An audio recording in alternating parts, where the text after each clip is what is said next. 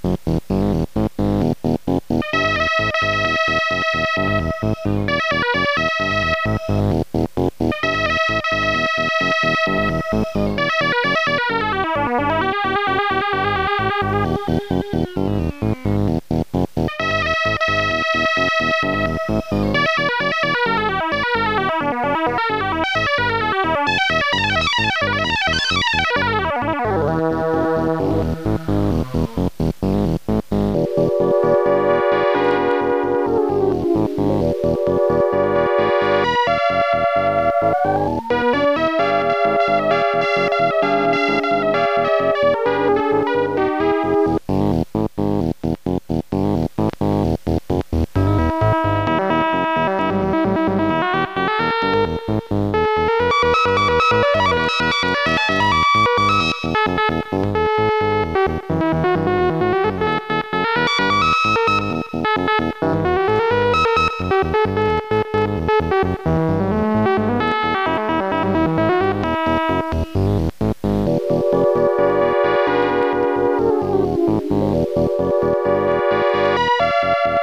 Música